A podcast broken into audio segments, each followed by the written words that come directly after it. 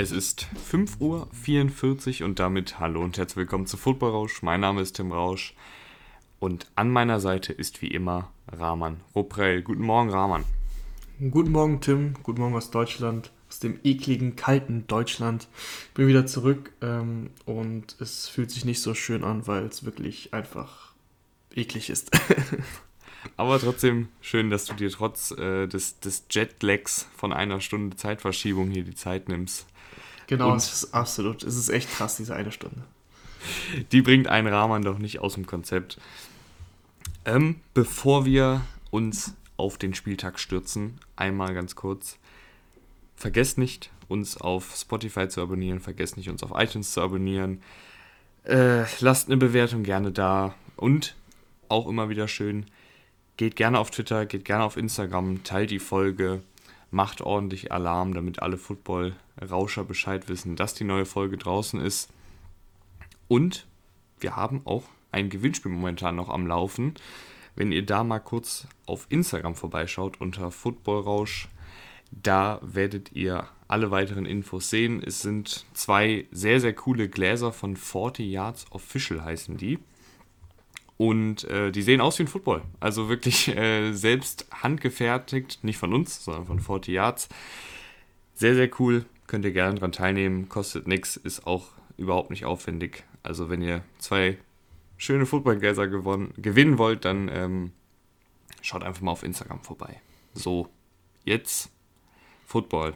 Und es, es war schon wieder es war schon wieder ein wilder Spieltag, aber ich würde sagen, wir fangen tatsächlich, bevor wir uns auf die ganzen spannenden Partien stürzen, mit ja, so der, der beschissensten Nachricht des ganzen Abends, des ganzen gestrigen Abends an.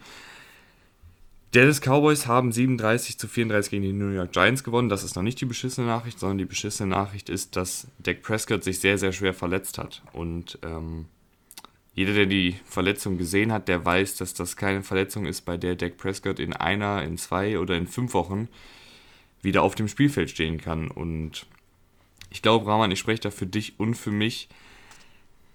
Wir hier bei Football Rausch, wir kritisieren gerne mal Spieler, wir kritisieren gerne mal Verträge, ähm, aber wenn es um Verletzungen geht, da gibt es eigentlich keine zwei Meinungen. Also ich, ich bin jetzt kein großer Dak Prescott-Fan, das ist glaube ich auch nichts Neues. Aber trotzdem hat mich das echt mitgenommen. Das ist echt scheiße. Vor allen Dingen, als er da in Tränen vom Feld gefahren wurde. Boah, also das hat mich schon, hat mich schon echt mitgenommen. Ja, es war auf jeden Fall sehr emotional, sehr emotionaler Moment auch, ähm, wie er dann die Faust hochgestreckt hat und unter Tränen. Und da kommen natürlich viele Gedanken. Erstmal, ich meine, wer die Bilder gesehen hat, der Knöchel stand halt einfach oder der Fuß stand einfach in der Richtung, wo er nicht stehen sollte. Ähm, du weißt sofort, was Geschichte ist und die Cowboys haben es schon bestätigt, dass, es, dass er sein Sprunggelenk gebrochen hat. Ähm, aber das brauchen sie auch gar nicht bestätigen, weil das hat man ja gesehen. Ähm, da sind die Bilder tatsächlich, die reichen da aus. Und äh, da schießen sie einem viele Gedanken hoch, ne? Franchise Tag, auch wenn man nicht drüber nachdenken will. Ich habe auch gelesen bei Twitter, ähm, dass jemand geschrieben hatte, dass das ekel ekelhaft findet, dass man jetzt schon über seinen Vertrag redet, obwohl er noch nicht mehr im Krankenhaus war zu dem Zeitpunkt. Ähm, aber es, ist, es gehört halt dazu. Also es ist, gehört halt dazu, dass man darüber nachdenkt und man denkt ja nicht in dem Sinne darüber nach, ähm, dass man, keine Ahnung, negativ darüber nachdenkt, sondern er, er, tut einem ja leid. Also Dak Prescott tut einem ja noch mehr leid, wenn man dann über, über seine Vertragssituation nachdenkt, weil das eben so eine Riesengeschichte war in der Offseason, ob er jetzt verlängert, ähm, wie viel Geld er bekommt, wie viel Geld er wert ist und jetzt auf einmal ganz, ganz viele Fragezeichen. Wird er überhaupt jemals wieder ein Spiel für die Cowboys machen? Weil das kannst du dir gerade nicht sagen. Ne? Er hat einen Franchise-Tag, das heißt, er ist nur für dieses Jahr gebunden. Ähm, ich hoffe, dass er, dass er, dass die Verletzung verheilt und dass er wieder für die Cowboys spielen kann und da dann auch seinen langfristigen Deal bekommt, aber das wissen wir alles momentan nicht. Und das ähm, spielt dann noch dazu, doch, also das kommt noch dazu, über diese Verletzung ist schon ekelhaft genug eigentlich. Ähm, und sehr, sehr bitter für die, für die Dallas Cowboys im Endeffekt. Die Saison wirkte sowieso schon, also ich will nicht sagen gelaufen, weil gelaufen ist sie in der NFC East wahrscheinlich nie. Und sie haben ja sogar das Spiel noch gedreht, haben das Spiel sogar noch gewonnen. Aber ähm, durch diese Defense, die ja selbst gegen die Giants 34 Punkte kassiert hat, äh, hat man den Cowboys auch mit Prescott nicht viel zugetraut im Sinne von äh, Super Bowl oder so. Äh, das ist jetzt sowieso gelaufen. Mit Andy Dalton, auch wenn er ein paar gute Würfe und vor allem äh, im letzten Drive sehr, sehr gute Würfe hatte, Andy Dalton, ähm, kann dieses Cowboys-Team jetzt nicht mehr viel reißen, leider. Ja, also ich sehe da ja, äh, ich bin ja nicht der, der allergrößte Deck-Fan, jetzt von Deck dem Spieler. Ähm, aber ich glaube, dass das auch mit Dalton nicht so ein krasser Leistungsabfall ist, weil du halt einfach, du hast einen Ezekiel Elliott noch, du hast CD Lamb, der richtig abgeht. Gallup ist noch da. Gallup ist dein dritter Receiver und wäre bei vielen Teams der beste Receiver im Team. Und Amari Cooper kann es sich halt auch in diesem Team mal leisten, nur zwei Catches für 23 Yards zu haben. Ich glaube, dass die Offensive weiterhin funktionieren kann, aber du sagst eben, die Defensive, ähm, 34 Punkte gehen die Giants wieder zugelassen, obwohl auch äh, sechs Punkte davon waren ja ein Pick Six. Ähm, aber dennoch, also diese Giants-Offensive kann man auf jeden Fall zu weniger als, äh, dann sind es halt nur 28 Punkte äh, halten. Ja, ich weiß nicht, ich will irgendwie gar nicht so richtig über das Spiel reden. Ich, diese Dak Prescott-Situation, die, die, die nagt irgendwie an mir. Also als ich das, als ich die Bilder gesehen habe, ging es mir auch echt irgendwie nicht so. Ich weiß auch nicht, mich hat das irgendwie echt echt sehr mitgenommen. Also ich, mir, mir, tut das auch echt leid für Prescott. Ich meine, der Mann ist ein Viertrunden-Pick, glaube ich. Äh, ja. Der hat da so, ein, so eine Story hingelegt bis jetzt. Nimmt dann den Franchise-Tag anstatt den, weiß ich nicht, 140, 150 Millionen Deal. Und jetzt sowas. Und man fragt sich halt echt, kann er in einem Jahr Football spielen? Kann er in zwei Jahren wieder Football spielen? Kann er jemals wieder Football spielen? Wird Jerry Jones ihm vielleicht in irgendeiner Art und Weise finanzielle Unterstützung noch geben. Ich meine, er hat jetzt zwar ja, das Geld vom Franchise-Tag. Ja, das, da, da, muss man immer ein bisschen einordnen. Ähm, finanzielle Unterstützung. Ja, nee, weil das wurde zum Beispiel von, von Des Bryant gefordert auf Twitter. Ich meine, das sind natürlich Teamkollegen, ja, das, aber trotzdem. Das ist immer so, das ist immer so ein bisschen schwierig, auch dann für uns, die dann nicht in dieser Welt leben, logischerweise, ähm, wo man 30 Millionen Verträge bekommt oder, oder eben Millionenverträge. Also Dak Prescott hat an sich ja schon ausgesorgt, wenn er wie ein normaler Mensch leben würde. Ähm, trotzdem, nichtsdestotrotz, die Cowboys werden den Teufel tun und jetzt sagen, sagen wir mal, also hoffen wir mal nicht, dass es das Schlimmste ist, was passieren kann, aber es kann halt sein, dass er nicht mehr Football spielen kann. So, dann sagen die Cowboys nicht, jo, das war's für dich, ciao, ähm, wir kennen dich nicht, wir brauchen dich nicht mehr. Das werden die nicht machen, da wissen sie genau, dass es auch ein viel zu krasser Image-Schaden wäre. Die werden es ungefähr so handhaben, wenn es so kommt, ne? Das ist wirklich der, der das Worst-Case-Szenario und das glaube ich auch nicht, dass es passiert. So eine Verletzung, äh, da gibt es genug Spieler, die sich auch von sowas erholt haben, aber wir, wir reden ja gerade ein bisschen in der Theorie. Ähm, dann machen die Cowboys sowas wie bei Ryan Shazier zum Beispiel, was die Steelers gemacht haben. Also die haben den ja dann auch immer gehalten und so weiter. Und dann, klar hat er nicht, viel, nicht so viel verdient, aber er hat halt so verdient, dass du halt davon entspannt leben kannst. Ähm, deswegen, äh, die werden den Teufel tun und jetzt äh, den nicht mehr unterstützen.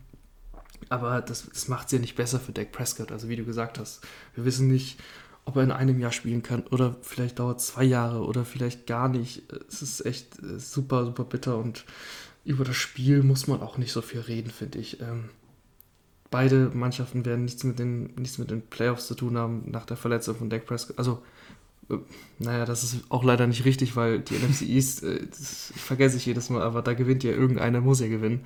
Aber beide haben nichts mit dem Titel zu tun, sagen wir es so. Äh, die Cowboys äh, haben es dann mit Andy Dalton noch ganz, ganz gut gemacht. Lagen ja, glaube ich, 31, 34 zurück im letzten Quarter. Andy Dalton dann zwei Field Goal Drives äh, und vor allem der letzte Drive äh, über Michael Gallup zwei richtig, richtig gute Bälle äh, geworfen und auch gefangen von Michael Gallup. Du hast eben schon erwähnt, dass der der dritte Receiver bei dem Team ist, ist schon irgendwie krass. Weil CD Lamp war die, das war so das CD Lamp Game eigentlich, was, was jetzt Catches und Yards angeht. Äh, 8 Catches, 124 Yards, Amari Cooper abgetaucht mit nur zwei Catches. Ähm, aber wie du, wie du schon gemeint hast, so, es fällt einem irgendwie schwer, da jetzt sportlich großartig drüber zu reden. Dann lass uns doch ähm, sportlich gar nicht so viel darüber reden, außer dass ich noch wieder sagen will, Daniel Jones schon wieder mit einem Turnover. Ähm, ja, also Daniel Jones, ist es für dich jetzt mittlerweile eigentlich so eine klare Sache, dass die Giants von ihm ja, weggehen sollten. Also dass es nach der Saison vielleicht Also mal ihm nach gehen, neuen Quarterback. ja, ihm gehen die Argumente aus. Gegen diese Cowboys-Defense hat er im Endeffekt, äh, wie du gesagt hast, ein, ein Fumble gehabt. Diese Fumble-Problematik ist halt einfach echt, echt katastrophal. Äh, keiner, kein Touchdown geworfen. Ein unterdurchschnittliches Spiel gemacht gegen diese Defense. Ähm, hat Darius Slayton ganz gut bedient, aber die Cowboys sind auch, auch auf Outside Receiver echt schwach. Darius Slayton mit einem starken Spiel. Ähm, und wie gesagt, wenn du dem Gegner, bei dieser Defense dann selber nicht herausstechen kannst, dann, äh, ja, dann gehen dir langsam die Argumente aus. So ist es einfach. Man muss aber auch bei, bei ich bin ja sehr gerne gegen, gegen äh, Daniel Jones auch am Schießen. Man muss allerdings auch sagen, ähm, diese Offense der Giants um ihn herum, du hast gerade schon kurz angerissen, ist einfach nicht gut. Also äh, Daniel Jones bei 19 seiner 35 Passversuche unter Druck. Auch der, der äh, vierte, was der vierte Pick im Draft, Andrew Thomas, der Left Tackle. Äh, ja. Ähm, Der hat übrigens eine Two-Point-Conversion gefangen. ja, hat aber gleichzeitig auch neun Ja. Pressures zugelassen. Äh, und die, die Dallas Defense war jetzt in den letzten Wochen nicht dafür bekannt, so einen bärenstarken Pass Rush zu stellen. Also da, da muss man auch mal Jason Garrett angucken, Play Calling mal ändern, ähm, ein bisschen kreativer da sein.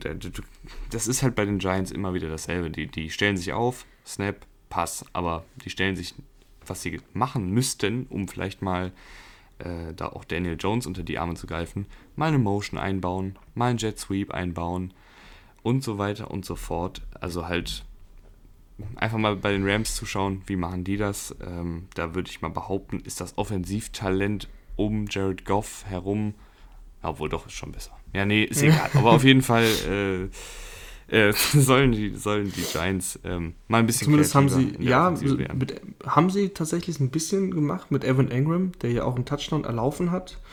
Ähm, über einen Endaround im Endeffekt war es. Es war ein Endaround.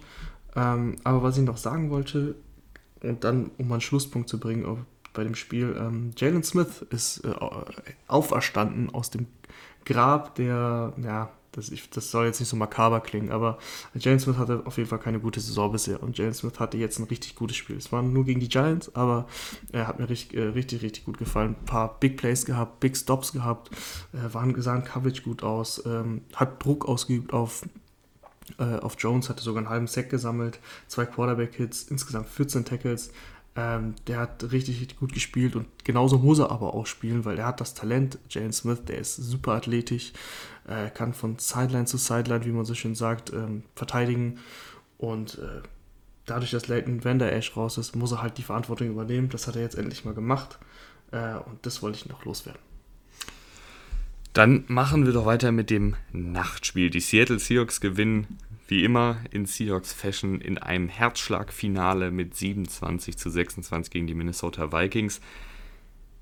Und äh, ja, ich weiß gar nicht, also Russell Wilson, das ist halt wirklich einfach eine, eine Wahnsinns, Wahnsinnssaison, die der da abliefert. Ähm, jetzt auch wieder knapp zwei Minuten auf der Uhr. Der, der Ball ist an der Seahawks 6 und Wilson sagt, Jungs, steigt auf, steigt auch auf auf meinen Rücken, ich trage euch zum Sieg. 13 Play Drive, das ganze Feld runter, 94 Yards insgesamt und dann findet er mit, ich glaube es waren 16 Sekunden, 15 Sekunden Restspielzeit, findet er bei dem vierten Versuch DK Metcalf in der Endzone. Ähm, dieser Russell, Russell Wilson ist wirklich Wahnsinn. Auf jeden Fall, aber man muss klar dazu sagen, dass das, ähm, das Spiel zuvor, also vor allem die erste Halbzeit, haben die Vikings dominiert. Vor allem defensiv. Russell Wilson hat, äh, ich glaube, 40 Passing Yards gehabt. Ähm, da ging bei den Seahawks gar nichts zusammen. Hatten auch Die- keinen Punkt zur Halbzeit. nee, es stand 13 zu 0. Ähm, die Vikings haben es tatsächlich gut geschafft, äh, Russell Wilson unter Druck zu setzen. Äh, haben sehr schön eine Cover 2 gespielt häufig mit den beiden Safeties deep, sodass die tiefen Safeties ähm, Metcalf und Lockett gedeckt haben, für die, eben für die tiefen Routen, die ja häufig laufen, und die Cornerbacks underneath, underneath verteidigt haben, also quasi unter den Receivern, ähm, so dass es echt schwierig war für Russell Wilson, da seine, seine Receiver zu bedienen. Und ähm, ja, das hast du dann halt eben gesehen, eine 13-0 zur Pause. Aber dann kommen sie halt aus der Kabine raus äh, und machen innerhalb von boah, ich glaube, acht Minuten oder so, 21 Punkte. Kirk Cousins leistet sich einen bitteren Pick, der dann auch sofort in einen Touchdown resultiert. Ähm, aber dann wurde es wieder vogelwild, äh, weil dann sind die, haben die Vikings zurückgeschlagen. Also es war wirklich eine wilde Partie. Äh, und die Vikings hatten quasi eigentlich schon gewonnen. Also ich will nicht wissen, was die Win-Probability äh, äh, war für die Seahawks. Denn ähm, die Vikings haben mit 26 zu 21 geführt und hatten ähm, ein Vierter und Eins in tief in der Seahawks-Hälfte. Also man hätte ein Field kicken können, dann hätte es 29, 21 gestanden. Ja, mit tief an der Seahawks-Hälfte, in der Seahawks-Hälfte meinst du an der Seahawks 6. Genau, also halt eben in, in klar, klar in Field Goal Range. Ähm, und dann hätte es 29, 21 gestanden mit eben zwei Minuten auf der Uhr. Aber Mike Zimmer hat sich gedacht, ah, das bringt uns nicht so viel und hat gefühlt den Analytics-Guy in sich entdeckt, der ja eigentlich nicht ist. Denn es wäre ja quasi dann ein 8-Punkte-Spiel gewesen und das wäre ja nicht entschieden gewesen. Aber wenn Alexander Madison was, ähm, das First Downer läuft bei 4 und 1, dann können sie gefühlt schon runterknien, weil die Seahawks glaube ich, eine Timeout. Also sie können zwar nicht, glaube ich, knien, aber dann ist das Spiel praktisch vorbei. Ähm, das haben sie versucht und sie wurden halt gestoppt. Und dann kam genau das, was du eben schon gesagt hast: 94 Yards, Russell Wilson. Also, es war ein verrücktes Spiel, ein wildes Spiel, ging hin und her. Und im Endeffekt stehen die Seahawks irgendwie wie immer bei so engen Spielen, ist halt Russell Wilson dann da. Ne? Das ist halt ja. einfach so. Ja. Wer mir, wer mir auf Seahawks-Seiten auch sehr, sehr gut gefallen hat und wer mir die ganze Saison schon gut gefällt, ist äh, KJ Wright, der so ein bisschen immer im, im Schatten von Bobby Wagner da seine Arbeit macht, aber die macht er eigentlich immer sehr, sehr gut. Also ja, KJ Wright war genau äh, One-Handed One Interception, ähm, den Fumble recovered, der eigentlich auch hätte ein Touchdown sein müssen. Äh, die Refs haben mal wieder zu früh abgepfiffen. Ähm, aber der Drive ist eh in einem Touchdown entstanden. Ja, KJ Wright sehr, sehr gut in, der Passverteidigung gewesen. Hat mir auch gut gefallen. Und ähm, das wurde auch von den Kommentatoren hervorgehoben, dass KJ Wright äh, schon die ganze Saison wirklich sehr, sehr gut in, in der Passverteidigung steht und eigentlich der beste Linebacker äh, ist in, in der Passverteidigung, auch obwohl ähm, die, die Seahawks eben Bobby Wagner haben. Machen wir weiter, wenn du nichts mehr zu sagen hast zu dem Spiel mit Cleveland Browns gegen Indianapolis Colts. Die Browns gewinnen 32 zu 23, äh, ja doch, 32 zu 23. Ich kriege 20 Euro, weil ich vorher noch einen Zehner auf die Browns gesetzt habe. Und alle sind glücklich, oder? Ja, stark, starker Tipp. Hätte ich so nicht gedacht. Ich hätte auf die Colts gesetzt, aber ähm, du hast halt einfach mehr Ahnung als ich. Nee, das war, das war auch ein, irgendwie ein komisches Spiel wilde Interceptions, insgesamt vier. Äh, Rivers 2, Mayfield 2, teilweise extrem hässlich. Äh, Rivers äh, ganz, ganz spät einmal in Richtung Hilton geworfen, wo Hilton einfach gedeckt war. Du hast eigentlich schon gesehen, dass der Verteidiger, das war glaube ich Harrison, äh, auf, den, auf den Ball wartet, um ihn in die Endzone zu tragen. Ja, das hat er dann gemacht, Pick 6. Äh, Mayfield auch ganz komisch bei, bei 9 Punkte Führung oder, oder ich glaube sogar bei einer höheren Führung einen Pick geworfen, wo sie in Field Range waren. Äh, war einfach nicht nötig. Dann wirf den Ball weg oder lauf drei Schritte und lass dich fallen, damit die Uhr weiterrollt. Also komisch, äh, komische Aktionen der beiden Quarterbacks, völlig unnötig. Ähm, und ja, was hat im Endeffekt den Ausschlag gegeben für die, für die Browns für dich? Also ich meine, beide, beide Quarterbacks haben Fehler gemacht, nur hat immer in Mayfield, ähm, das muss man tatsächlich sagen, äh, bei Third Down in der ersten Halbzeit äh, einmal echt sich stark Zeit erkauft und Kareem Hunt für einen Touchdown gefunden. Philip Rivers im Gegensatz dazu hat halt keinen Touchdown geworfen. Das hat im Endeffekt den Ausschlag gemacht, würde ich jetzt. Das ist halt die Frage, habe ich mir jetzt selbst beantwortet. Ja, eigentlich schon, aber du hast recht. Also in der ersten Halbzeit war Baker Mayfield echt stark. In der ersten Halbzeit äh, Baker Mayfield hat fast 70% seiner Pässe angebracht für 228 Yards und zwei Touchdowns. Ähm, und dann, ich weiß nicht, was sie ihm da in der Halbzeit verabreicht haben, aber danach ging es irgendwie den Bach runter. Und ähm, also ich, ich, ich weiß nicht, was er da teilweise gesehen hat. Das war halt so ein bisschen der, der Mayfield von letztem Jahr. Und ja, auf der anderen Seite Philip Rivers, ich, ich weiß einfach nicht, ich verstehe nicht Philip Rivers. Ich Philip bin Rivers einfach kein ist, Fan also von ihm Philip und ich war auch kein Fan von der Verpflichtung so richtig. Also, dass ich jetzt so sage, okay, die Colts jetzt mit Philip Rivers, mhm. das ist jetzt das fehlende Puzzlestück. Ich weiß auch nicht, ich verstehe auch manchmal die Fehler nicht, die er macht. Also, es sind halt wirklich Fehler dabei, die normalerweise würde man die fast Rookie-Mistakes nennen. Also, dass du halt viel zu spät noch über die Mitte wirfst oder viel zu spät da ähm, bei dem ersten Pick, den du gerade beschrieben hast, das war auch viel zu spät, der Wurf. Also wirklich. Auch der zweite Pick, auch der zweite Pick, da hat er Druck bekommen, ist in die Mitte gesteppt und hat dann völlig überhastet geworfen in die Mitte ähm, und rechts hatte er den Receiver wide open, äh, wide open, also der war wirklich komplett frei, äh, hat er einfach nicht hingeguckt und also Philip Rivers ist washed up, wie die Amerikaner sagen würden. Also der war mal ein richtig guter, aber das ist er einfach nicht mehr. Das hast du schon bei den Chargers äh, gesehen. Und man hat sich irgendwie erhofft, und ich habe mir das auch erhofft, weil ich auch die Colts mag, dass er hinter einer starken Offensive Line und mit einem guten Run-Game da nicht viel machen muss. Aber irgendwie, also die, die Colts werden immer noch viele Spiele gewinnen. Also sie stehen jetzt 3-2. Aber ich, mit einem Philip Rivers gewinnst du halt keinen Super Bowl dieses Jahr. Das ist halt einfach, irgendwann muss dann Quarterback eben auch was leisten. Und ich meine, die haben ja sogar einen 101 Retur äh, Yard Return Touchdown gehabt. Sonst sähe das Spiel ja noch schlimmer aus. Also 32, 23 wirkt ja halbwegs knapp. Aber da war ein Return Touchdown dabei. Phil Rivers hat sich auch eine äh, Safety geleistet. Der hat dann äh, in der eigenen Endzone stehend ähm, den Ball einfach weggeworfen. Intentional Grounding, da stand kein Receiver. Und das waren zwei Punkte. Und eigentlich hat das tatsächlich das Spiel entschieden.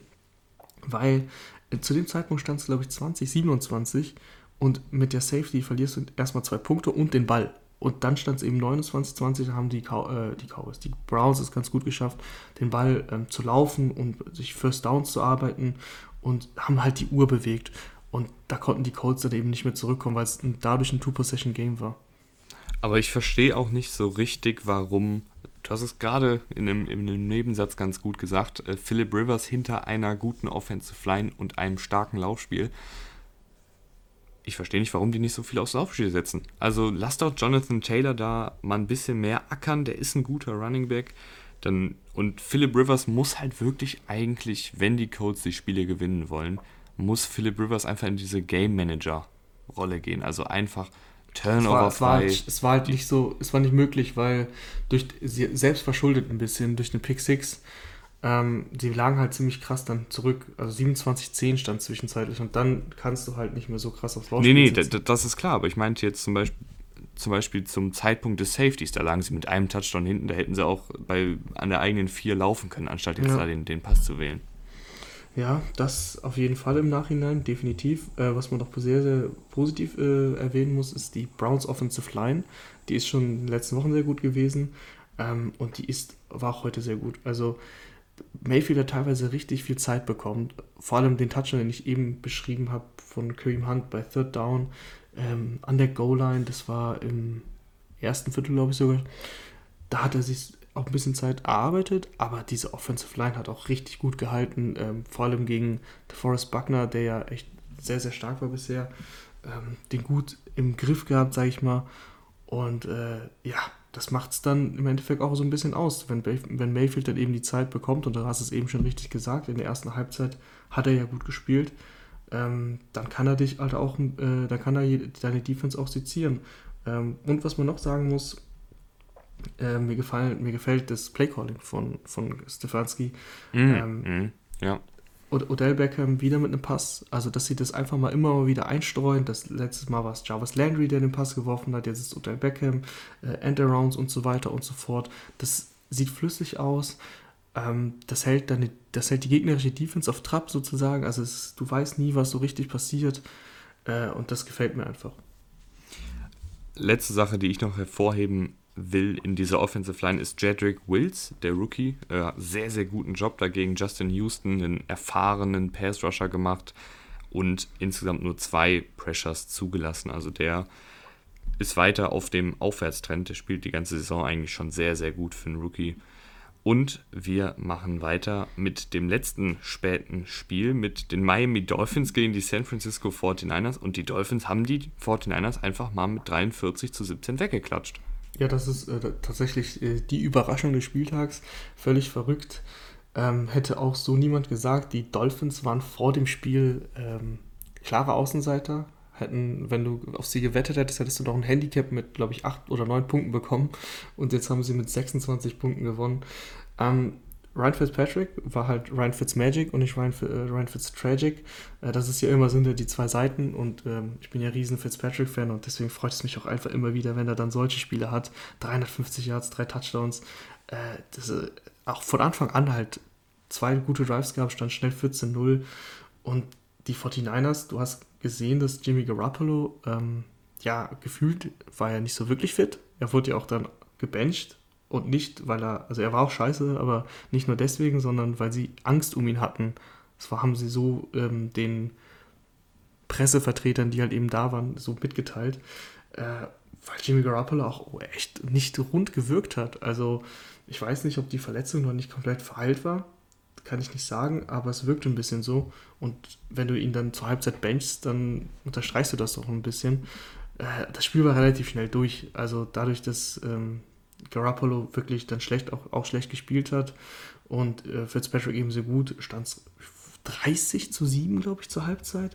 Also dann war das Spiel entschieden, dann kam Bethard, ähm, der hat sich jetzt nicht komplett schlecht angestellt, aber der konnte dann auch nichts mehr wirklich machen. Äh, die Dolphins haben das noch echt solide runtergespielt, haben ja sogar noch einen Touchdown gescored und dann noch zwei Field Goals. Also muss man auch gar nicht so lange drüber reden über das Spiel, weil die Dolphins haben das einfach von vorne bis hinten dominiert. Ja, und äh, du hast gerade gesagt, Jimmy Garoppolo sah nicht gut aus, sah auch noch echt verletzt aus. Und das hat sich Brian Flores, glaube ich, auch zu Nutzen gemacht, weil er hat sehr, sehr oft, ich, natürlich gibt es noch keine Statistiken dazu, äh, aber er hat sehr, sehr oft geblitzt, das heißt mehr als vier Passrusher gebracht, einfach weil er wusste, Jimmy Garoppolo, der kann sich eh nicht bewegen und wenn ich jetzt noch fünf, sechs Leute auf ihn losheize und diese Pocket dann so schnell kollabiert, dann ist das oft ein Sack oder ein wilder Pass, weil Garoppolo unter Druck steht. Und so ist es dann auch gekommen. Ähm, und darauf hat, dann eben Kyle Shannon dann reagiert und hat ihn halt rausgenommen, weil er ja. irgendwann tatsächlich Angst um seinen Quarterback hatte. Schon, schon verrückt. Hast du denn jetzt Angst um die gesamte De Saison der 49ers? Weil, ich lese dir mal kurz den Spielplan vor. Kommende Woche Rams, dann Patriots, Seahawks, Packers, Saints, Rams, Bills. Ja, du hast, äh, du hast jetzt vor allem mal richtig gemerkt, äh, dass die ganzen Verletzungen dir richtig wehtun. Also das hast du jetzt in der Partie gemerkt, vor allem defensiv, dass so ein Bowser eben fehlt. Ähm, Und auch auf Cornerback, da hat ja, weiß nicht, wer da alles rumgeturnt ist. Also eben Preston Williams mal mit einem richtig starken Spiel. Er hatte bisher eine lahme Saison, würde ich mal sagen. Äh, auch Devonte Parker bei dem einen Touchdown, er hatte nur zwei Catches, Devonte Parker, aber bei dem einen Touchdown hatte er halt so viel Separation. Ähm, das war ein ganz entspanntes Ding bei Third Down wohl bemerkt. Also das war jetzt nicht so schwierig, das eigentlich in der Theorie zu verteidigen. Äh, und ja, wie gesagt, also so viele Verletzungen in der, in der Verteidigung. Wenn du 43 Punkte bekommst von, von den Dolphins, dann weißt du, dass da echt was, was schief läuft in deiner Defense. Das war jetzt nur ein Spiel. Davor hat die Defense eigentlich immer ganz gut gehalten, obwohl sie diese Verletzung hatten. Ähm, deswegen würde ich jetzt noch nicht sagen, würde ich die 49ers auf keinen Fall jetzt irgendwie begraben oder so. Ähm, sie stehen jetzt 2-3, spielen halt in der, in der Division mit den Seahawks. Ne? Die sind 5-0, glaube ich. Ne? Seahawks sind doch 5-0, oder? Ja. Genau. Also das wird halt äh, schon mal richtig eng. Dann musst du ja über die, über die Wildcard irgendwie reinkommen. Das ist auf jeden Fall noch drin. Äh, aber es wird halt nicht einfacher, wie du gerade vorgelesen hast. Machen wir weiter mit den Carolina Panthers, die den dritten Sieg in Folge holen bei den Atlanta Falcons und zwar mit 23 zu 16 und gleichzeitig für die Entlassung von Head Coach Dan Quinn und General Manager Thomas Dimitrov verantwortlich sind. Ja, also die, die, die Falcons, was soll man dazu sagen? Äh, das, das ist einfach. Matt Ryan passt sich sogar noch an. Also Matt Ryan war ja immer so bei den Falcons äh, der Lichtblick, sage ich mal, dass die wenigstens Matt Ryan hat einen Quarterback, der eigentlich ein guter ist, ähm, Pocket Awareness hat und Accuracy und da, da, stimmen halt eigentlich die Attribute bei Matt Ryan. Aber selbst Matt Ryan passt sich in dem Spiel dann komplett an die Falcons an, äh, denn dieser Pick zum Beispiel, sie waren ja drin in diesem Spiel. Es stand 13-20 und sie hatten, ähm, ja, sie waren in der Red Zone und dann wirft Matt Ryan halt einen ganz hässlichen Pick. Äh, Russell Gage war das Target, ich weiß gar nicht, wer von, von den Panthers Cornerbacks. Justin da, Burrows. Burris, nicht, ich bin noch Prison Break. Burris, nicht Burris. ja, ähm, der hat den Pick gefangen, war auch stark. Aber das geht nicht. Du kannst diesen Ball so nicht werfen. Das, das war einfach leider schlecht.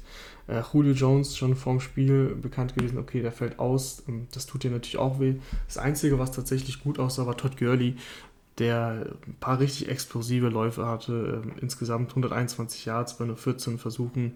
Äh, ein Touchdown gelaufen hat, das war auch sein längster Lauf mit 35 Yards. Also das sah wirklich gut aus, aber das war auch das Einzige. Äh, die Panthers haben so viel gemacht, wie sie mussten. In der ersten Halbzeit äh, haben sie schon den Grundstein gelegt für den Sieg äh, im zweiten Viertel mit, ähm, mit 17 Punkten allein im zweiten Viertel.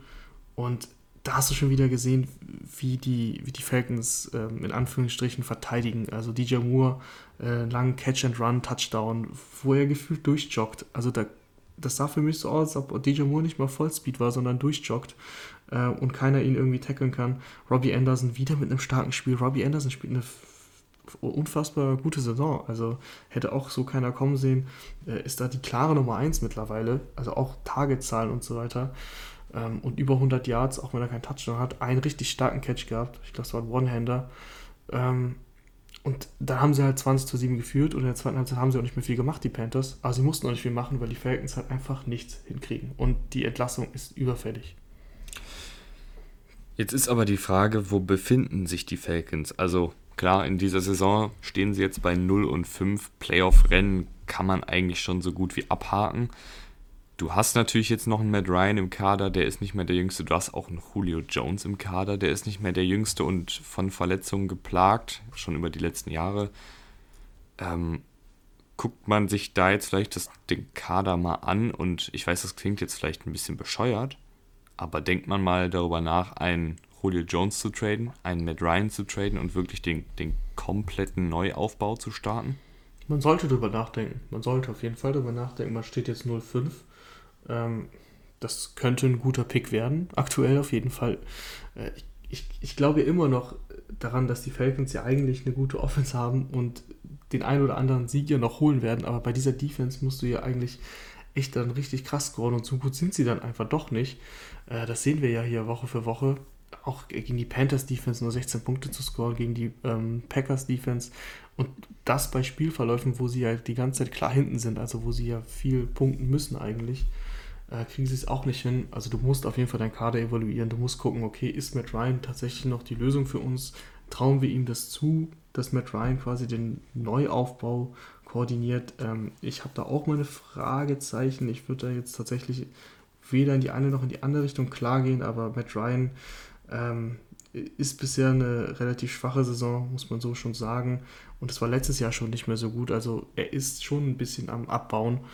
Ähm, und Julio Jones, wenn du für den noch einen starken Pick kriegst, und damit meine ich dann First-Round-Pick, äh, dann klar, würde ich den tatsächlich äh, versuchen abzugeben. Wenn du jetzt aber, weil er halt eben verletzungsgeplagt ist und eben auch schon was älter, jetzt so ein Second-Round-Pick, das würde ich dann wiederum wieder nicht machen, weil das ist immer noch Julio Jones, ähm, der, wenn fit, wenn er fit ist, wirklich der Top 3 Receiver ist. Also da muss schon mindestens ein First-Round-Pick her. Ich bin gespannt auf die Falcons. Also ich glaube, diese Saison können sie abhaken, aber nächste Saison, wenn das Rennen um Eric Bienemy losgeht mit den ganzen anderen Katastrophenteams, dann kommen sie vielleicht zurück. Und ähm, wir machen weiter mit den Baltimore Ravens, die mal sowas von entspannt und locker mit 27 zu 3 gegen die Bengals und Joe Burrow gewonnen haben. Und Joe Burrow sah das erste Mal aus wie ein Rookie. Du, du bist ja noch begeisterter als ich von Joe Burrow gewesen. Äh, hast ihn, glaube ich, sogar schon als Top 10 Quarterback bezeichnet die, bisher. Wenn man nur bis, auf diese Saison blickt, genau, kann man das genau, sagen. Genau, genau. Ähm, das sollte auch gar keine Kritik sein. Also, ähm, aber, nee, nee. Das, aber das Spiel, äh, das war sein Hallo, wach, ich bin Rookie-Spiel, äh, weil da waren Würfe dabei. Der, der eine Pick, ganz, ganz böse, ähm, zu hoch geworfen. Ich glaube, er hatte noch einen Pick, der aber zurückgepfiffen wurde wegen, äh, ich glaube, es war Offside-Defense oder sowas. Ähm, also das war, da waren dann wirklich teilweise richtig bittere Würfe dabei. Ein Fumble gehabt. Äh, natürlich auch total drunter gelitten, dass diese Offensive Line wie immer gar nichts aufgehalten hat. Das Ganz kurz, da möchte ich nämlich jetzt direkt reingrätschen. Joe Burrow stand bei 47% seiner Dropbacks unter Druck. Das ist eine unfassbar hohe Zahl und für keine O-Line sollte das akzeptabel sein. Ja, die, die, also die Bengals, ähm, die Offensive Line, das ist ein Trauerspiel, das ist auch nicht akzeptabel. Äh, und das ist echt bitter für Joe Burrow, dass er hinter sowas spielen muss. Äh, aber es hilft ja nichts, ne? Man könnte jetzt nicht jede Woche auf die, auf die Offensive Line einprügeln. Äh, Joe Burrow ähm, hat heute einfach auch Fehler gemacht, die nicht nur auf die Offensive Line gehen. Natürlich hat er echt extrem schwere Umstände. Äh, aber so ist es jetzt und damit, äh, da muss er jetzt durch. Äh, es stand ja 27-0, dann haben sie noch ein Field Goal, glaube ich, ganz zum Schluss gekickt, damit sie nicht zu Null verlieren. Also das war eine, das war eine klare, klare Angelegenheit für die Ravens und dabei hat ähm, Lamar Jackson jetzt auch nicht mega gut gespielt. Also äh, knapp die Hälfte seiner, ne, gut die Hälfte seiner Pässe angebracht. Äh, ein ganz, eine, eine Interception gehabt, das war auch wirklich hässlich. Also ich weiß nicht, was er da gesehen hat, aber da hat er einfach direkt zum Bengals-Spieler gepasst. Er hat so klar zum Bengals-Spieler gepasst, dass selbst der Kommentator gesagt hat, ähm, Lamar Jackson with a completion. Und dann ist ihm aufgefallen, oh, das ist ein falsches Trikot. Ähm, tatsächlich so gewesen, äh, musste ich echt schmunzeln. Äh, was man noch zu den Ravens sagen kann, ist, dass Mark Andrews eine fucking Maschine ist. Also das ist echt krass, auch wie er bei Third Down jedes Mal ähm, natürlich gesucht wird, aber wie er auch diese Contested Catches macht, sein Touchdown, das war einfach stark. Also es war wirklich einfach stark, wie, wie der da eigentlich gar kein, da gab es eigentlich gar keinen Platz für diesen Ball, aber irgendwie äh, hatte, hat Lamar Jackson ihn da reingebracht und äh, Andrews hat den Ball festgehalten. Einmal so ein richtig schöner, das war glaube ich zwei Plays davor, ist er einmal richtig schön durch die Luft geflogen, komplett geflippt, ähm, hat den Ball festgehalten bei Third Down. Äh, und ähm, auf der anderen Seite Marquise Brown auch mal mit einem guten Spiel, äh, auch seinen ersten Touchdown in dieser Saison geholt. 77 Yards gehabt, also die beiden haben so für die äh, Offense gesorgt bei den Ravens.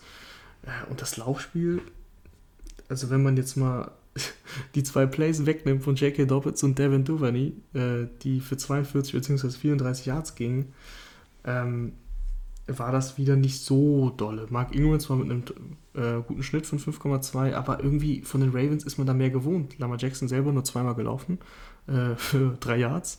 Also da ist man einfach mehr gewohnt. Klar kann man jetzt nicht einfach so pauschal sagen, hey, nehmen wir die Plays von äh, Duvernay und Dobbins weg, aber es sind halt zwei Plays, die für 76 Yards gehen äh, und die anderen Plays waren dann, wenn ich jetzt meine Mathe bemühe, äh, für 85 Yards. Ähm, das ist nicht so dolle, vor allem für Ravens Verhältnisse. Ich habe aber mal eine Frage, die jetzt vielleicht schon wieder ein bisschen bescheuert ist. Ich habe ja gerade eben auch schon eine bescheuerte gestellt, aber ich bin ja ein riesen Joe Burrow-Fan und ich finde, man sieht ja mittlerweile auch, das ist, ich finde, man kann sogar schon so weit gehen und sagen, das ist ein Franchise Quarterback. Also ich gehe auf jeden Fall so weit. Ja, kann, ähm, man, kann man schon machen. Du weißt, dass der die kommenden Jahre deine Franchise tragen wird. Und jetzt kommt die bescheuerte Frage, wenn die Bengals in Woche 17 gegen die Ravens spielen, muss dann überhaupt Joe Burrow noch auf dem Feld stehen und wirklich Hit nach Hit nach Hit nach Hit einstecken? Oder würdest du da sagen, okay, nee, wir lassen den mal auf der Bank, kein Bock, dass der sich verletzt. Es geht in der Saison sowieso um nichts. Und ja, die Offensive Line kann ja nicht mal, ich weiß nicht, einen eine Moped aufhalten. Keine Ahnung, mir fällt gerade keine gute Metapher ein. Ein Moped aufhalten finde ich gut. Ähm, nee, das wird nicht passieren. Da hat auch ein Joe Burrow keinen Bock drauf. Also, Joe Burrow, wenn du das dem sagst, dann äh, guckt er dich an und zeigt dir einen Vogel. Äh, ich weiß zwar, was du meinst, aber da geht es jetzt auch einfach darum, dass er sich an die NFL gewöhnt, weil er ist Rookie. Das war jetzt sein fünftes Spiel. Ähm, und du brauchst halt als Rookie vor allem eben diese Raps, also einfach, ähm, ja, wie soll man das übersetzen? Äh, Spielzeit. Ja, Spielzeit. Du brauchst halt einfach Spielzeit und äh, du kannst ihn jetzt nicht irgendwann, wenn es. Also natürlich geht es für dich um nichts, das ist klar. Äh, dass die Bengals hier nicht um die Playoffs kämpfen, ist logisch. Aber trotzdem äh, brauchst du deine Spielzeit, äh, du musst deine Erfahrung sammeln, du musst verschiedene Defenses sehen. Und äh, das hilft ihm, glaube ich, nicht in der Entwicklung. Und beim Football kann man sich immer mal verletzen. Das, das, ist, das gehört zum Spiel. Ähm, da kannst du jetzt, äh, also das bringt ja nicht so viel, jetzt ihn da zu schonen. Machen wir weiter im Text mit einem Team, für das es eigentlich die Saison auch um nichts mehr geht. Die New York Jets, die ihre fünfte Niederlage im fünften Spiel einfahren, nämlich 30 zu 10 von den Cardinals. Können wir jetzt, glaube ich, ganz schnell abhandeln. Äh, ja, Cardinals, trotz der, des klaren Sieges, fand ich, waren sie jetzt nicht so dominant. Äh, hat halt gegen die Jets gereicht. Die Jets sind wirklich mit, mit Abstand das schlechteste Team der Liga, auch wenn andere Teams noch keinen Sieg einfahren konnten. Ja, willst du noch irgendwie was dazu sagen? Ich nee, finde es halt also total langweilig. Ich, ich, ich, weigere, ich weigere mich, über die Jets zu reden. Ähm, die sind mir egal. Äh, zu den Cardinals, wie du gesagt hast, ein gutes Pferd springt so hoch, wie es muss. Das kann man so zusammenfassen. Murray im Pass spielt ähm, zwar 380 Yards gehabt, aber auch wieder ein Pick dabei gewesen. Ähm, das Laufspiel hat auch nicht so dolle funktioniert, war okay, aber gegen die Jets erwartest du dann auch ein bisschen mehr. Aber wie du gesagt hast, das reicht halt. Ähm, sie hatten einen richtig starken Drive, beziehungsweise Hopkins hatte einen richtig starken Drive. Den hat er komplett alleine gemacht und das war dann auch zur Entscheidung. Das war der letzte Touchdown. Äh, da hat er auch 45 Yard Touchdown gefangen. Davor war die Statline von Hopkins nicht so krass. Ähm, ich glaube, er hatte, ja, er hatte 49 Yards Receiving und am Ende hat er 131, weil er zwei lange Dinger gefangen hat. Ähm, aber viel mehr fällt mir zu dem Spiel eigentlich auch nicht ein. Dann lass uns doch mit was sehr, sehr Schönem weitermachen und zwar mit dem Comeback von Alex Smith. Es ist wirklich passiert. Er ist zurück. Und zwar nach, ich suche gerade nochmal die Tage raus. 694 Tage. Ah, 694 Tage und 17 Operationen später ist äh, Alex Smith wieder auf dem Feld. Das war einfach sehr, sehr schön anzusehen. Also mir wäre auch egal, also ganz kurz, die Rams haben 30 zu 10 gegen das Washington Football Team gewonnen. Ist mir aber auch egal, wie das Spiel jetzt ausgegangen ist. Ich bin einfach sehr, sehr froh, dass Alex Smith nach all dem Scheiß, den der erleben musste, wieder auf dem Spielfeld stehen konnte. Und der hätte von mir aus, glaube ich, auch 10 Interceptions werfen können und ich hätte mich gefreut. Ähm, einfach eine super, super Story. Ja, einfach, einfach geil, dass er, dass er wirklich es geschafft hat, zurückzukehren.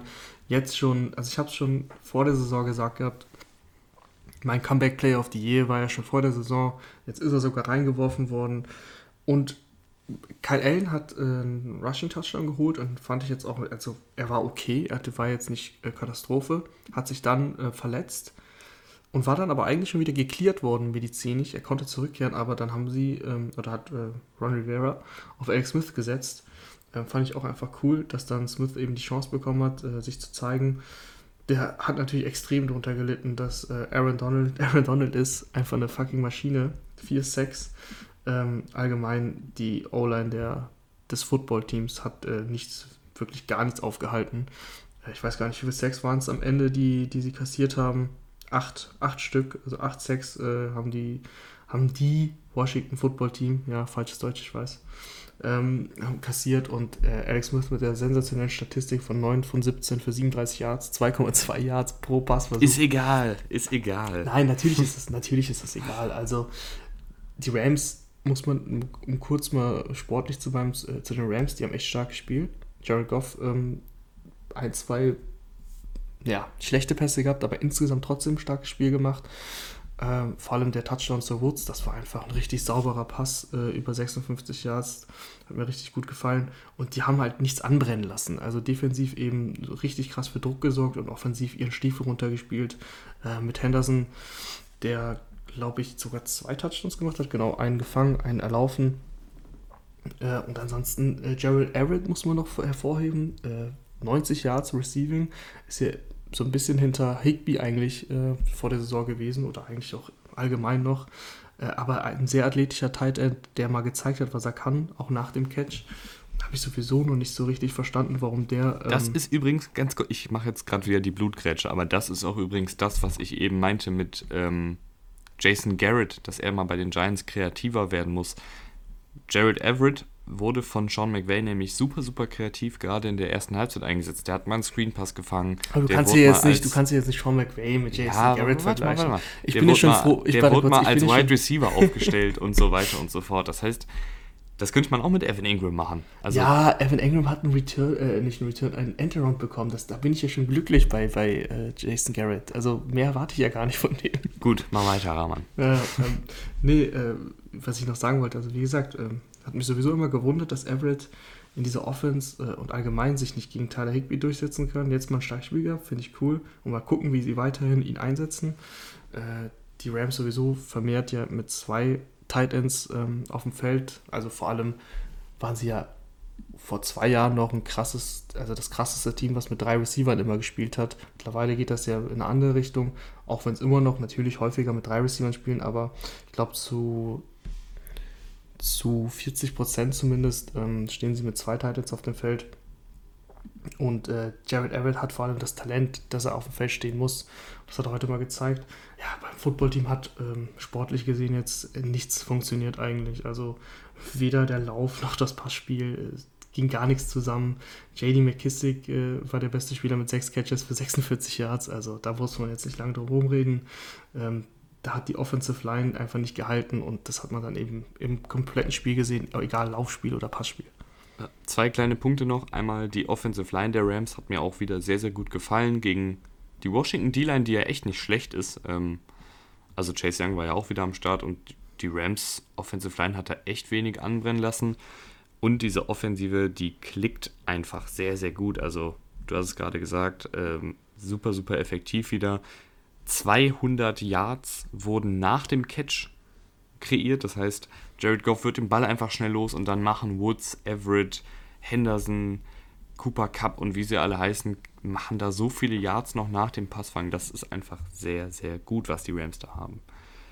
Machen wir weiter. Äh, Im Text Philadelphia Eagles unterliegen den Pittsburgh Steelers mit 38 zu 29 und das Spiel war einfach Chase Claypool. Äh, ich habe dich gerade leider nicht verstanden. Äh, welches Spiel hast du, wolltest du? Äh, ich habe Pittsburgh Steelers gewinnen 38 zu ah. 29 bei den Philadelphia Eagles und das Spiel war der, Clays, der Chase Claypool Tag. Eben habe ich es ohne Sprachfehler ausgesprochen. Ja, es, es tut mir leid. Ähm, ja, das war der Chase Claypool Bowl, hätte ich es jetzt genannt. Äh, der hat da eigentlich alleine gespielt.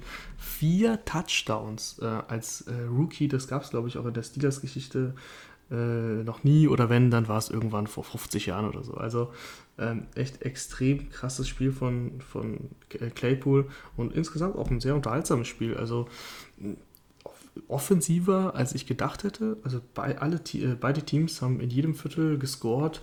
Es ging rauf und runter. Die Steelers sind mal davongezogen, aber die Eagles sind dann dran geblieben.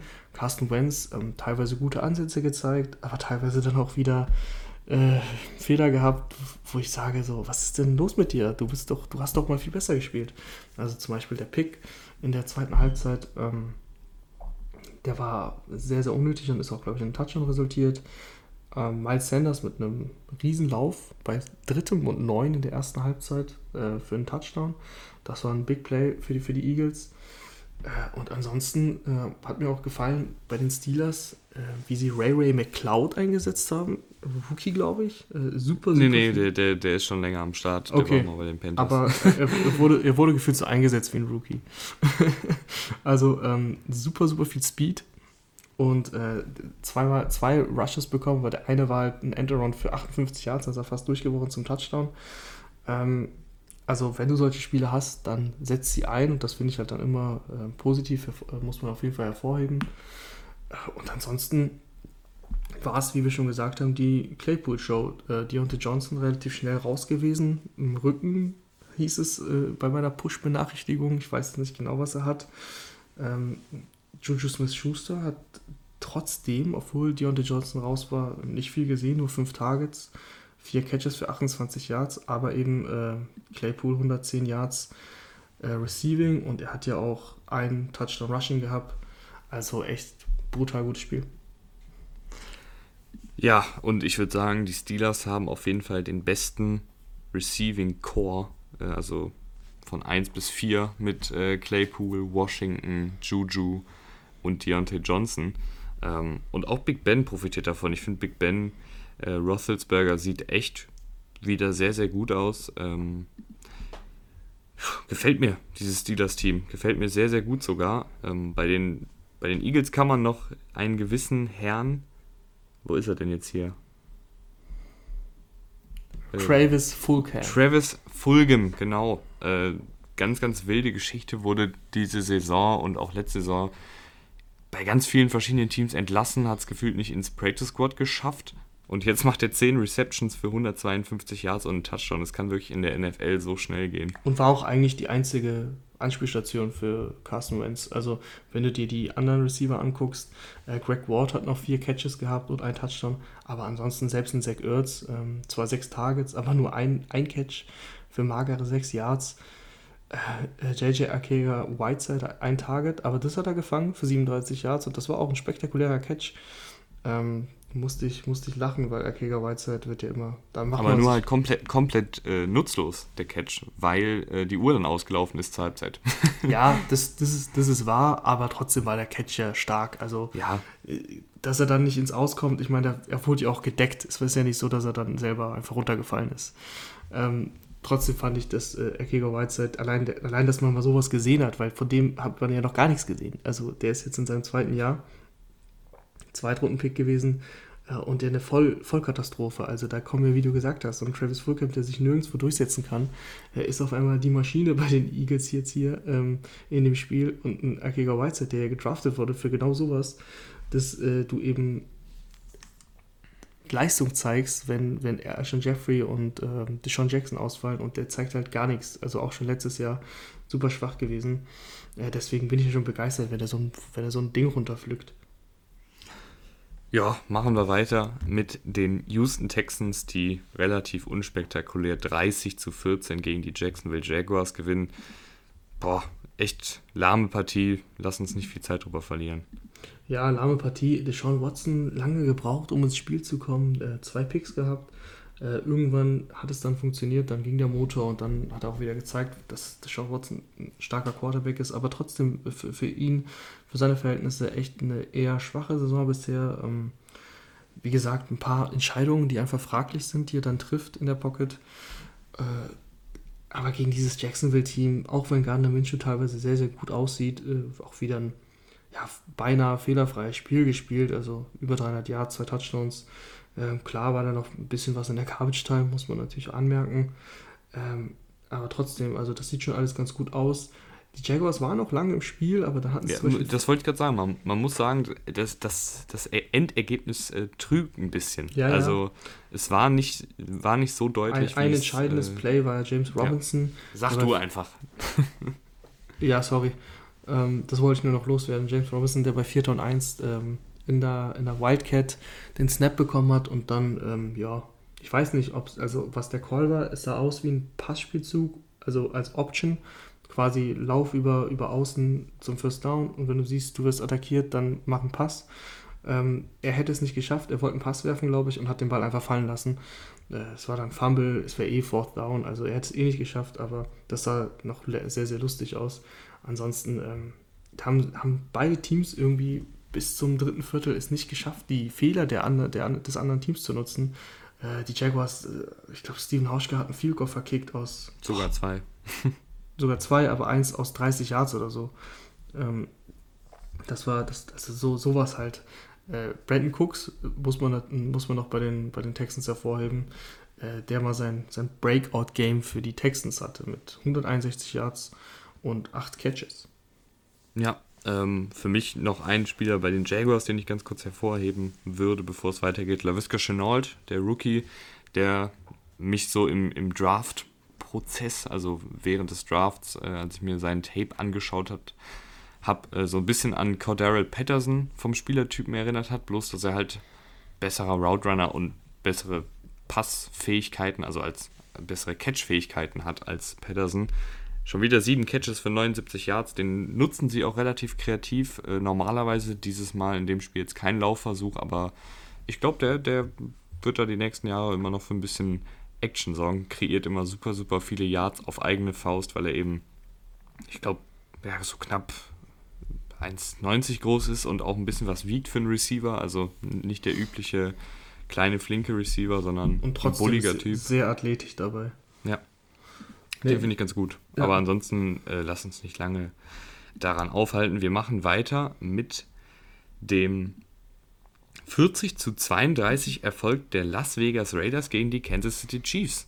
Ja, haben wir das, äh, ja, ist es das beste Spiel? Es war auf jeden Fall ein sehr spektakuläres Spiel. Uns äh, bis zum Schluss aufgehoben. Ja, äh, die Raiders haben den Upset geschafft. Das hätte ich auch nie gedacht vorm Spiel, dass die Raiders dann eine Chance haben. Ähm, total verrückt. Derek Carr, den wir hier ja häufig kritisieren, äh, insgesamt ein wirklich sehr starkes Spiel gehabt, hat äh, die äh, Fehler der, der Chiefs Defense eiskalt ausgenutzt, die äh, häufig versucht haben, ihn unter Druck zu setzen mit Blitzes und da hat er halt eben Henry Rux zweimal lang, lang getroffen, einmal für einen Touchdown, einmal für einen sehr spektakulären Catch. Und insgesamt äh, sah das einfach sehr rund aus, auch wenn er einen Pick hatte, der nicht gut war, aber ansonsten sah das echt sehr rund aus. Und äh, die Chiefs im dritten Viertel kein Score gehabt. Ähm, da hat die Raiders Defense auch echt gut gehalten. Und Patrick Mahomes sich dann auch einen, ähm, ja, im Endeffekt spielentscheidenden Pick geleistet. Hat er mal, das war glaube ich der erste dieses, dieses Jahr, äh, einen, den, den ersten richtigen Fehler geleistet, der bestraft wurde. Und der resultierte in einem Touchdown. Also der Return ging, glaube ich, bis zu 1 und dann ist halt Jacobs reingelaufen. Das war die Entscheidung. Ähm, ja, und was, was, ist dir, was ist dir aufgefallen bei den Chiefs? Wie kam es für dich zu dieser Niederlage? Ähm, lass mich bitte einmal mit Derek Carr anfangen, weil okay. den, ich bin ja wirklich auch überhaupt kein Fan von Derek Carr, weil er immer super, super, super konservativ unterwegs ist. Ähm, aber irgendwie hat er sich vor dem Spiel wahrscheinlich gedacht, wisst ihr was, ich spiele gegen Mahomes, das wird ein Punktefeuerwerk und ich kann mithalten.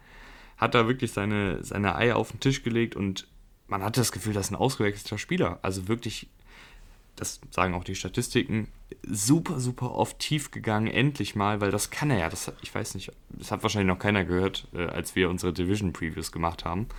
Aber ich habe ja gesagt, Derek Carr kann tief werfen, das sieht sogar gut aus, sein, sein Deep Ball, aber er macht es halt nur nicht. Und jetzt hat er es gemacht, äh, auch 10 Yards ungefähr pro Pass. Das ist, das ist die tiefste Target Range, seit er äh, unter Gruden spielt.